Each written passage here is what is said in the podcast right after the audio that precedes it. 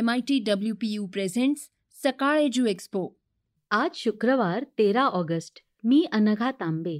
ऐकूयात सकाळच्या बातम्या. राहुल गांधींचं ट्विटर अकाउंट स्थगित केल्यानंतर पहिल्यांदाच राहुल गांधींनी ट्विटरवर टीका केली आहे. या चर्चेतल्या बातमीसह आज आचार्य अत्रे यांच्या जयंतीनिमित्त आपण एक विशेष मुलाखत ऐकणार आहोत. चला तर मग सुरुवात करूयात आजच्या पॉडकास्टला आपल्या साहित्यानं मराठी मनाला हसवणारे त्यांचं प्रबोधन करणारे प्रल्हाद केशव अत्रे उर्फ आचार्य अत्रे यांचा आज जन्मदिन. एका माणसानं त्याच्या हयातीत काय काय करावं किती भूमिका कराव्यात याचं उत्तम उदाहरण म्हणून आचार्य अत्रे यांच्या व्यक्तिमत्वाकडे पाहावं लागेल. ते वक्ते लेखक कवी नाटककार राजकारणी निर्माते दिग्दर्शक संपादक अशा वेगवेगळ्या भूमिकेत लीलया वावरले. त्यांच्या जन्मदिनानिमित्त आपण त्यांच्या विषयक विविध गोष्टी आज पॉडकास्टमधून जाणून घेणार आहोत. त्यासाठी आमचे प्रतिनिधी युगंधर ताजणे यांनी प्रसिद्ध लेखक वक्ते आणि महाराष्ट्र साहित्य परिषदेचे कार्याध्यक्ष प्राध्यापक मिलिंद जोशी यांच्याशी संवाद साधलाय. तर जाणून घेऊयात आचार्य अत्रे यांच्या व्यक्तिमत्वाबद्दल.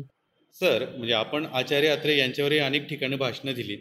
त्यांचं व्यक्तिमत्व समजावून सांगितलं आहे तर मला त्या अनुषंगानं पहिला प्रश्न आपल्याला असा विचारायचा आहे की आपली आचार्य अत्रे या व्यक्तिमत्वाशी ओळख कशी झाली? आचार्य अत्रे या व्यक्तिमत्वाशी माझी ओळख अगदी शालेय जीवनापासून झाली. आचार्य अत्रेंचे काही पाठ हे अभ्यासक्रमामध्ये होते आणि विशेषतः त्यांचे सासवडमधले दिवस या संदर्भामध्ये त्यांनी जे लेखन केलं आहे ते लहान वयामध्ये मनाला इतकं भावलेलं होतं की अत्र्यांनी ते लेखामध्ये असं म्हटलेलं होतं की एकीकडे ब्रह्मदेवाच्या कमंडलूतून निर्माण झालेली करा नदी दुसरीकडे पराक्रमाचा पुरुषार्थ सांगणारा पुरंदर किल्ला तिसरीकडे सोपानदेवाची वेणा आणि चौथीकडे जेजुरीचा खंडोबा असा शक्तिभक्ती योग माझ्या वाट्याला आला. त्यामुळे आयुष्यातल्या सगळ्या चांगल्या गोष्टींच्यावरती मनापासून भक्ती करायची आणि वाईट गोष्टींचा सर्व शक्तीनिशी सामना करायचा. हा जो संस्कार माझ्यावरती झाला त्या संस्काराने मला घडवलं असं आचार्य यात्रेने म्हटलं. आणि त्यांच्या लहानपणीच्या खूप गमतीशीर गोष्टी त्यांनी सांगितल्या. आहेत म्हणजे आचार्य यात्रेंचा आणि त्यांच्या मित्रांचा लहानपणी उद्योग काय असायचा तर प्लेगची साथ आल्यानंतर उंदीर मरून पडत असत आणि मग पुण्यातल्या शाळांना सुटी लागायची. तर आत्रे आणि त्यांच्या मित्रांना असं वाटायचं की पुण्यातल्या शाळेला जर सुटी लागते तर सासवडच्या शाळेला का नाही? म्हणून मग ते आणि त्यांचे मित्र शेतामध्ये जायचे उंदीर मारायचे आणि तो मुख्याध्यापकांच्या खोलीमध्ये आणून टाकायचे. जेणेकरून दुसऱ्या दिवशीपासून शाळेला सुट्टी लागायची. आणि आत्रेंनी सांगितले की एका अतिशय गंभीर प्रसंगाने मला खरं विनोदी लेखक बनवलं. आत्रेंचे जे काका होते ते मामलेदार होण्यासाठी पुण्याला यायला निघालेले होते.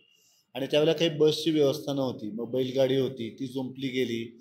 त्याला तट्ट्या बांधला गेला. सगळं सामान आतमध्ये नेऊन टाकण्यात आलं.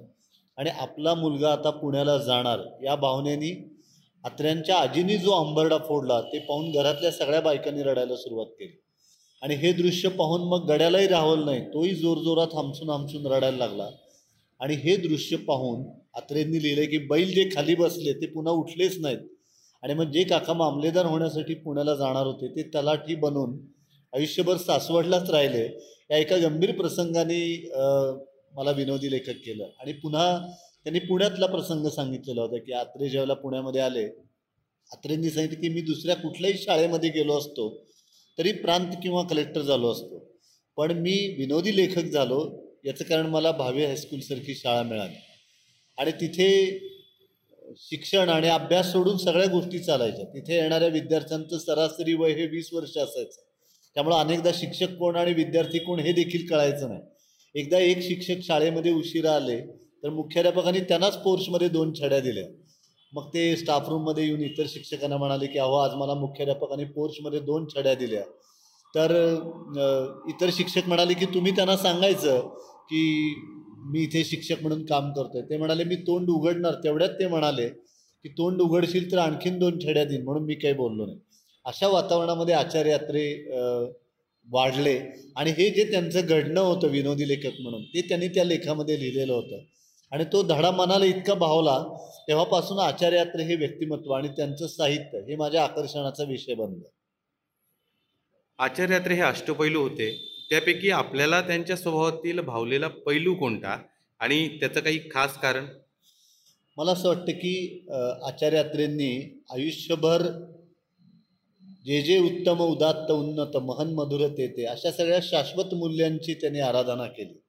हे त्याने असं म्हटले की मी आयुष्यभर चांगुलपणाच्या दारामध्ये माधुकरी मागितली. ही गोष्ट मला खूप भावते.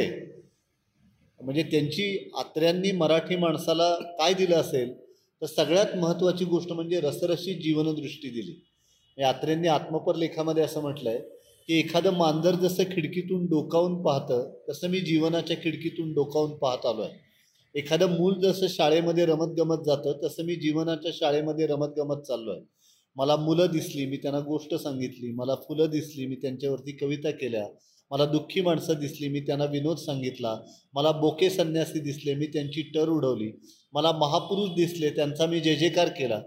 आयुष्यामध्ये जे जे काही चांगलं करता येईल आणि हे जीवन इतकं आनंदाने उत्कटतेने भरलेलं आहे त्याचा आस्वाद मला घेता आला पाहिजे. ही जी आत्र्यांची जीवनदृष्टी आहे आणि तो जो त्यांचा गुण आहे तो मला विशेष भावतो. आत्रेंच्या विनोदी शैलीचं मग ते साहित्यातील असो किंवा भाषणातील त्याबद्दल त्याबद्दल तुमचं मत काय? एखादा किस्सा याबाबत तुम्हाला सांगता येईल? हो आता एकूण मराठी विनोदाची परंपरा जर बघितली तर त्या परंपरेमधला आचार्य यात्रेंचा विनोद हा खूप महत्त्वाचा आहे असं मला वाटतं. कारण अनेकदा उत्तम लेखक हे उत्तम वक्ते असू शकत नाहीत. याचे अनेक उत्तम उदाहरणं आपल्याकडे आहेत. पण आत्रे हे त्याला अपवाद होते कारण ते उत्तम लेखक होते उत्तम विनोद होते. आणि साहित्याच्या आणि समाज जीवनाच्या ज्या ज्या प्रांतामध्ये आत्रे गेले त्या त्या प्रांतामध्ये त्यांनी आपले आत्रेय तरंग निर्माण केले. आणि त्याबरोबर विनोदालाही बोट पकडून आत्रे त्या क्षेत्रामध्ये घेऊन गेले. त्यामुळं मग राजकारणामध्ये गेले तिथे त्यांच्या विनोदी किस्त्यांनी धमाल केली. व्यासपीठावरती असतील तिथे त्यांच्या विनोदी भाषणांनी एक वेगळा आयाम निर्माण केला. त्यांचं विनोदी लेखन तर आपल्या सगळ्यांना माहितीच आहे. पण मला असं वाटतं की आचार्य यात्रेंनी जगण्याच्या लढाईमध्ये विनोदाचा शस्त्र म्हणून वापर केला. त्यामुळे अनेक जण घायाळही झाले. म्हणजे नेहमी असं म्हटलं जातं की पुलंचा जो विनोद आहे ते तो म्हणजे एखाद्या घरंदाज सुनेनी चार चौघांच्या समोरून जाताना स्वतःचा पदर सावरत जितक्या आदबीनं जावं तितक्या आदबीनी वावरतो. आणि आत्रेंचा विनोद हा असा मोकळा आहे. म्हणजे घरातल्या एखाद्या छोट्या लहान मुलांनी सगळे कपडे काढून घरामध्ये तसंच वावरण्यात आपल्याला जसं काही वाटत नाही इतक्या मोकळेपणाने आचार्यात्रींचा विनोद हा समाजामध्ये वावरला. पण या दोन्ही विनोदाचं समाजाने तितक्याच उत्कटतेने स्वागत केलं कारण आत्रेच म्हणत असत हा समाज ओव्यांनी कधी सुधारला नाही आणि लावण्यांनी कधी बिघडला नाही. त्यामुळं चांगल्या गोष्टींचा सुवर्णमध्य काढण्याची एक शक्ती समाजामध्ये असतेच. आत्रेंच्या विनोदाचाच जर उल्लेख करायचा तर पुण्याशी संदर्भात तो विनोद आहे. ज्यावेळेला पानशेतचं धरण फुटलं मोठा जलप्रलय झाला त्यावेळेला मराठाचे अंक हे ब्लॅकनी विकले गेले. आणि ज्यावेळेला आत्रे पुण्यामध्ये आले तर पुणेकरांनी तक्रार केली की बाबूराव तुमचे मराठाचे अंक आम्हाला ब्लॅकनी विकत घ्यावे लागले. तर आत्रे म्हणाले की गवळ्याने दूध महाग विकलं त्यात म्हशीचा काय दोष आहे? म्हणाले. म्हणजे मधल्या लोकांनी हे सगळं केलेलं आहे. किंवा फर्ग्युसनच्या एम्पी थिएटरमध्ये सगळ्या मुलांनी असं ठरवलं की आत्रेंची सभा आपण उधळून लावायची. आणि त्यासाठी आत्रे बोलायला उभे राहिल्यानंतर कापसाची जी म्हातारी आहे ती त्यांनी हवेमध्ये सोडली आणि सगळी मुलं हसायला लागली. आत्रे दोन मिनटं शांत उभे राहिले आणि म्हणाले या वयामध्ये तुमच्यासारख्या मुलांनी असं म्हाताऱ्यांच्या पाठीमागं लागणं योग्य नाही. आणि ती सगळी सभा त्यांनी जिंकून घेतली अक्षरशः. हे आचार्य यात्रेंच्या व्यक्तिमत्वाला जो एक वेगळेपणा होता उत्स्फूर्तता होती त्या उत्स्फूर्ततेमुळं त्यांचा विनोद हा जास्त खुलून दिसायचा. म्हणजे मला आठवते की दिगंबर फडके या नावाचे एक कवी होते. त्यांचं वय बरंच झालेलं होतं आणि त्यांना असं वाटलं की आत्रेंनी आपल्या पुस्तकाच्या प्रकाशनाला यावं. आत्रे त्या पुस्तकाच्या प्रकाशनालाही गेले. पण ते जे गृहस्थ होते त्यांनी प्रास्ताविकामध्ये आत्र्यांच्या विषयीच भलतं सलतं बोलायला सुरुवात केली. तर आत्रे भाषणाला उभे राहिले आणि ते म्हणाले दिगंबर फडके तुमचं वय पाहून मी या कार्यक्रमाला आलेलो आहे. पण ज्यांच्या नावाने घालवलेले आब्रू आडनावानी झाकलेले अशा माणसांनी किती बोलायचं? याचं सुद्धा भान ठेवलं पाहिजे. त्यामुळं अत्रेंनी कुणाकुणाला म्हणून सोडलं नाही. विद्वानांच्या पंक्तीमध्ये सुद्धा कुणाला त्यांनी सोडलेलं नाही. म्हणजे पुण्यामध्ये आपले वेदशास्त्र संपन्न आणि अहिताग्नी या विषयासाठी ज्यांना ओळखलं जातं ते अहिताग्नी राजवाडे की ज्यांच्याकडे अहोरात्र ते अग्निहोत्र असायचं पेटलेलं. त्यांच्या वाड्यामध्ये जे एक व्याख्यान झालं त्याचे अत्रे अध्यक्ष होते. आणि अहिताग्नी आपल्या भाषणामध्ये असं म्हणाले की शेंडीमध्ये वीज असते आणि त्या विजेच्या आधारे आपण परब्रह्माशी जोडलेलो असतो. असं ते बोलून गेले आणि मग आत्रे अध्यक्ष भाषण करायला उभे राहिले. तेव्हा ते म्हणाले की आहीत अग्नी म्हणतात शेंडीत वीज असते. ते अगदी खरं आहे म्हणाले. मी कॉलेजमध्ये गेल्यानंतर जेव्हा शेंडी काढली तेव्हा माझ्या वडिलांना धक्का बसला होता. त्या अर्थी नक्की शेंडीमध्ये वीज ही असणार. त्यामुळं आत्रेंचा विनोद हा असा सुसाट असायचा. पुण्यामध्ये पोपटलाल शहा नावाचे पुढारी होते. त्याने आत्र्यांच्यावरती सडकून टीका केली. दुसऱ्या दिवशी अत्र्यांची सभा. ते म्हणाले हे पोपटलाल शहा नंबर एकचा बदनाम बदमाश माणूस आहे म्हणाले. तुम्ही विचाराल का? जगातले सगळे पोपट हिरवे असतात हा एकटाच लाल आहे म्हणाल. त्यामुळं मग राजकारण असो साहित्य असो ज्या ज्या क्षेत्रामध्ये यात्रे गेले तिकडे विनोदाला बरोबर घेऊन गेले आणि उत्स्फूर्तता आणि सहजता. म्हणजे अनेकदा विद्वानांना असं वाटतं की आपण जर हसलो तर आपल्या स्टेटस सिम्बॉलला धक्का लागेल. अत्रेंनी फार छान शब्दामध्ये म्हटलं आहे की देवादिकाने समुद्रमंथन केलं आणि त्यांना चौदा रत्न सापडली. पण विनोद नावाचं पंधरावं रत्न त्यांना सापडलं नाही कारण त्यासाठी संसारातील अनुभवाचं मंथन करावं लागतं. त्यामुळं स्वर्गामध्ये रंभा आहेत अप्सरा आहेत अमृत आहे सगळं आहे पण विनोद नाही आहे. तो पृथ्वी तलावरती आहे. आणि हा विनोद उपकार करताय अशी आत्र्यांची भूमिका होती. या जगातलं दुःख नाहीसं करता येत नाही पण ते हलकं करण्याची मोठी ताकद ही विनोदामध्ये आहे. आज आत्र्यांची जयंती साजरी करत असताना एक गोष्ट आवर्जून नमूद केली पाहिजे. की विनोद बुद्धी क्षीण होणं आणि हास्य लोपणं ही समाजाच्या सांस्कृतिक अधोगतीचं लक्षण आहे. आणि आजच्या समाजाची त्याच दिशेनं वाटचाल होताना दिसते. नव्या पिढीला अत्रे समजावून द्यायचे झाल्यास तुम्ही त्यांना ते कशा प्रकारे समजावून सांगाल? मला असं वाटतं की नव्या पिढीने आचार्य यात्रेंचं मी कसा झालो हे पुस्तक वाचलं पाहिजे. याचं कारण असं की कसली कौटुंबिक पार्श्वभूमी नाही आर्थिक पार्श्वभूमी नाही सांस्कृतिक पार्श्वभूमी नाही. असा सासवडसारख्या एका आडगावामध्ये जन्माला आलेला एक मुलगा जीवनाच्या सर्व क्षेत्रामध्ये जातो. तिथं आपल्या कर्तृत्वाची ठसठशीत नाममुद्रा उमटवतो. जीवनामध्ये अनेक भले बुरे अनुभव घेतो. अत्र्यांना आयुष्यामध्ये जेवढं लोकप्रेम मिळालं तेवढा लोकक्षोभ सुद्धा त्यांच्या वाट्याला आला. आणि कठीण प्रसंगातून मार्ग कसा काढायचा यासाठी तरुण पिढीने आचार्यात्र्यांचं मी कसा झालो हे पुस्तक वाचलं पाहिजे. एका प्रसंगाचा आवर्जून उल्लेख करतो की आत्र्यांनी ज्यावेळेला पुण्यामध्ये पदवी घेतली तर त्यांना नोकरीची आवश्यकता होती. कारण वडील वारलेले होते आर्थिक स्थिती बिकट झालेली होती. कुणीतरी त्यांना सांगितलं की तुम्ही मुंबईला जा. आणि मुंबईला जे सँडर्स्ट हायस्कूल आहे तिथे जा. तिथे जयकर नावाचे प्राचार्य आहेत त्यांना भेटा. मात्रे गेले त्यांना भेटले. तर जयकरांनी सांगितलं की आमच्याकडे चिठ्ठी चपाटी वशीला काही सा चालत नाही. तुम्ही वर्गामध्ये जा. मुलांना शिकवा. मुलं जर साठ मिनटं शांत बसली तर तुमची नोकरी पक्की. आणि अत्र्याने तो अनुभव लिहिला आहे म्हणाले मी वर्गामध्ये गेलो. वर्गामध्ये साठ मुलं साठ गुणिले दोन एकशे वीस डोळ्यांचा राक्षस आपल्याकडे पाहतोय म्हटल्यानंतर पाय लटलट कापायला लागले. पण आत्रेंनी डॅफोडिल्स नावाची कविता उत्तम शिकवली मुलं शांत बसली. बाहेर आल्यानंतर प्राचार्य म्हणाले की आता तुमची नोकरी पक्की आहे. मात्र्यांनी लगे मित्रांना फोन केला की अरे आता माझी नोकरी पक्की झालेली आहे. मित्र म्हणाले की तुझी नोकरी वगैरे काही पक्की झालेली नाही. आज आम्हीच तुला सांत्वनपर पार्टी देणार आहोत म्हणाले. कारण तुला ज्या संस्थेत नोकरी मिळाली आहे तिथे तीन तीन महिने पगारच होत नाहीत. त्यामुळे येणाऱ्या प्रत्येकाला सांगितलं जातं वर्गात जा शिकवा अमुक करा तमुक करा. आणि आत्र्यानं अनुभव आला पहिल्या महिन्यात पगार नाही दुसऱ्या महिन्यात पगार नाही तिसऱ्या महिन्यात आत्रे असेच अस्वस्थ होऊन बसलेले. तितक्याच समोरच्या शाळेतून एक गृहस्थ आले आणि म्हणाले इथे मुख्याध्यापक कोण आहेत? आत्रे इतके आयटीत बसलेले होते.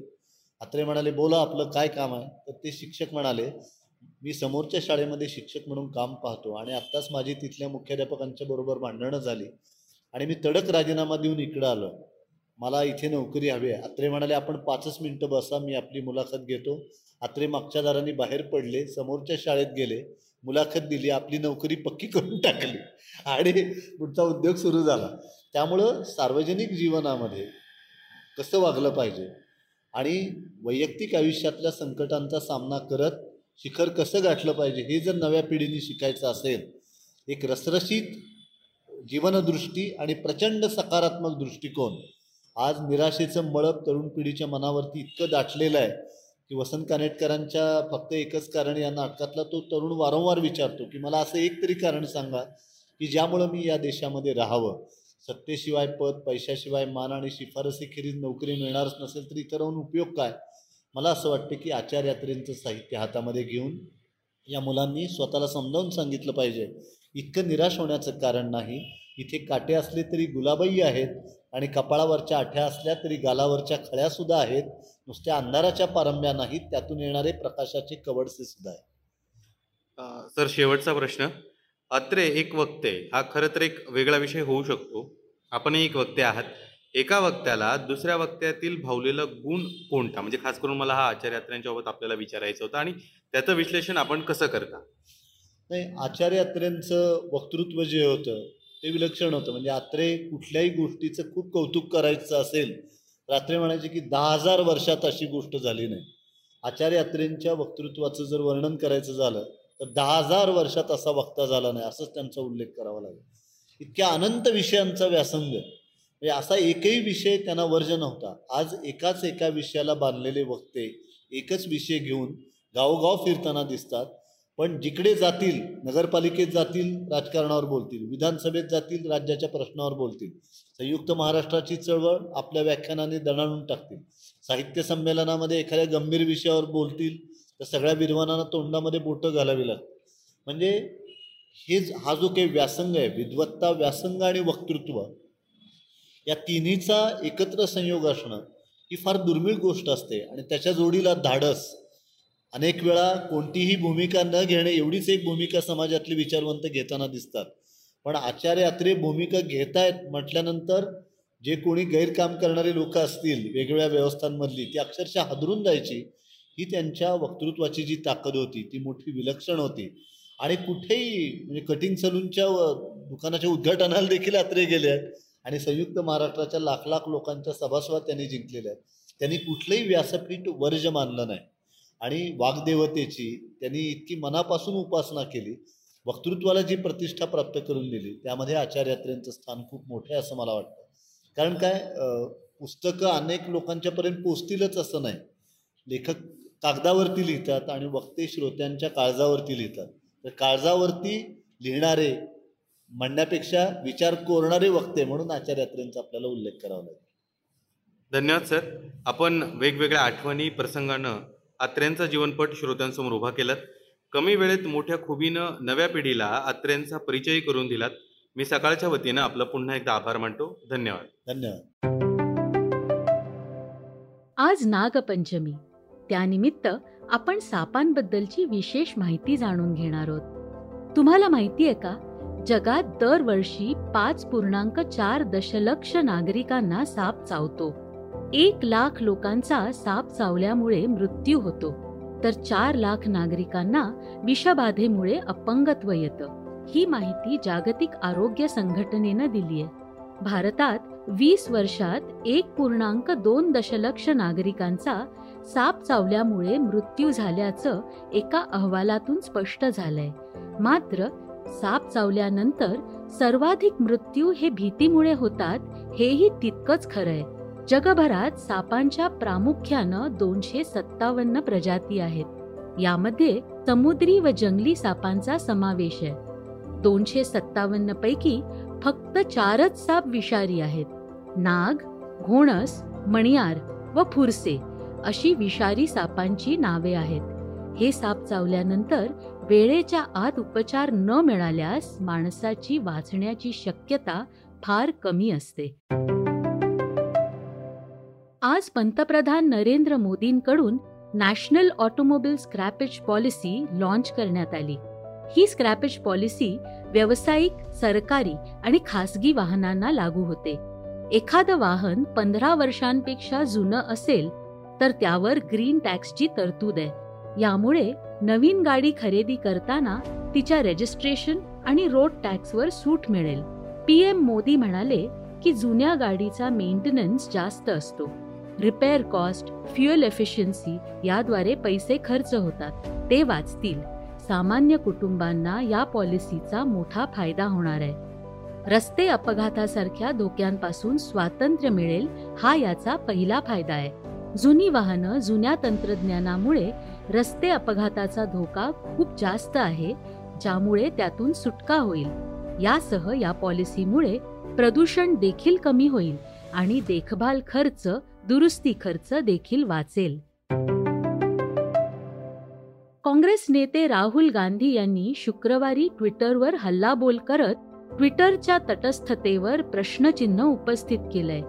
ट्विटर पक्षपाती प्लॅटफॉर्म आहे जे सरकार सांगतं तेच ट्विटर ऐकतं असा आरोप त्यांनी केला. ट्विटर देशाच्या राजकीय प्रक्रियेमध्ये हस्तक्षेप करत असून लोकशाही रचनेवर आघात करत असल्याचा त्यांनी आरोप केलाय. नक्षली चळवळीचा बिमोड करण्यासाठी वेगवेगळे मार्ग अवलंबले जात आहेत सशस्त्र कारवाईबरोबरच नक्षलवाद्यांना मुख्य प्रवाहात सामील करून घेण्यासाठीही विविध मोहिमा राबवण्यात येत आहेत. छत्तीसगडमधील दंतेवाडा जिल्ह्यात शरण आलेल्या नक्षलवाद्यांसाठी पोलिसांकडून वेगळं शहर वसवण्यात येत आहे. देशातील हे अशा प्रकारचं पहिलंच शहर असल्याचा दावा छत्तीसगड पोलिसांनी केलाय. विशेष म्हणजे या शहरात नक्षलवाद्यांना कौशल्य प्रशिक्षणही दिलं जाणार आहे. तालिबाननं आज अफगाणिस्तानचं दुसरं सर्वात महत्वाचं शहर कंदहारवर ताबा मिळवल्याची घोषणा केली आहे.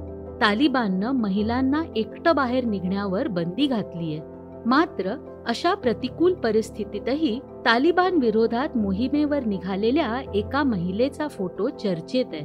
सलीमा मजारी असं तिचं नाव असून ती महिला जिल्हा गव्हर्नर आहे. तिनं स्वतःची आर्मी तयार केली आहे. अफगाणिस्तान आपली भूमी आहे या भूमीसाठी बलिदान देणं ही अभिमानाची गोष्ट आहे असं म्हणत तालिबान विरोधात ती तरुणांची भरती सुद्धा करते हे होतं सकाळचं पॉडकास्ट. उद्या पुन्हा भेटूयात. धन्यवाद. वाचा बघा आणि आता ऐका आणखी बातम्या. ई सकाळ डॉट कॉम वर. तुम्ही हा पॉडकास्ट ई सकाळच्या वेबसाईट आणि ऍप वर सुद्धा ऐकू शकता. विसरू नका. या पॉडकास्टला आपल्या आवडीच्या पॉडकास्ट ॲपवर सबस्क्राईब किंवा फॉलो करायला.